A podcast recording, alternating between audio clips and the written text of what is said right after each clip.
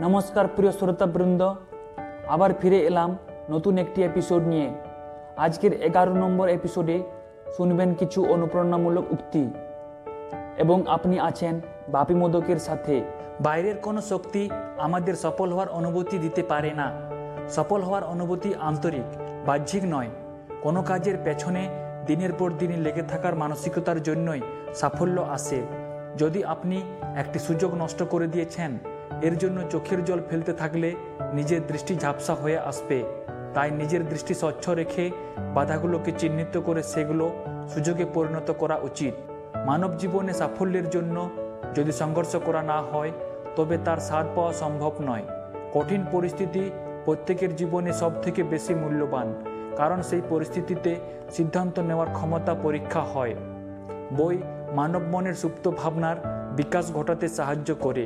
বইয়ের মধ্যে লুকিয়ে থাকা রহস্য, যে ব্যক্তি উদ্ঘাটনের চেষ্টা করে, সেই সৃজনশীল কিছু সৃষ্টি করে। উত্তম বিচারেই আমাদের সম্পত্তি, আর এই বিচারের দ্বারাই আমাদের জীবন নির্ধারিত হয়। নতুন নতুন জ্ঞান আহরণের প্রয়োজনীয়তা মানুষকে শেখার বাড়তি অনুপ্রেরণা যোগায়। যত বেশি শেখা হবে, ততই অন্যদের থেকে নিজেকে এগিয়ে রাখা সম্ভব, নিজের উজ্জ্বল ভবিষ্যৎ নির্মাণের জন্য। নিজেকে জানা সব থেকে বুদ্ধিমানের কাজ। তার জন্য নিজের সবল ও দুর্বল দিকগুলো সম্পর্কে পূর্ণাঙ্গ ধারণা থাকা জরুরি। তবেই নিজের শক্তিকে সঠিক ব্যবহার করা সম্ভব। শক্তির অভাবে বিশ্বাস ব্যর্থ। বিশ্বাস আর শক্তি দুটোই কোনো মহান কাজের জন্য আবশ্যক। মন্দ স্বভাব মানুষের জীবনে পতন ডেকে আনে। দুষ্ট ব্যক্তির সঙ্গতি আর অহংকার মানুষের পতনের কারণ হয়ে দাঁড়ায়।